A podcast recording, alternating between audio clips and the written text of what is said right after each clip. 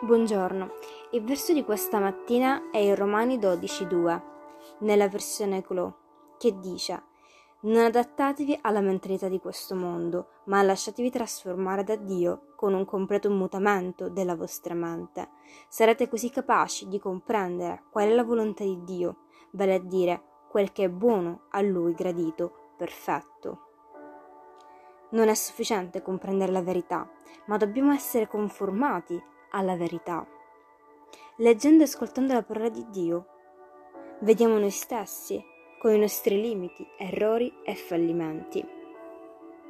Diciamo, io non sono come Gesù, ma vorrei esserlo. In questi momenti sappiamo che Dio ci sta davvero parlando, perché Lui ci chiama sempre ad essere più simili a suo Figlio.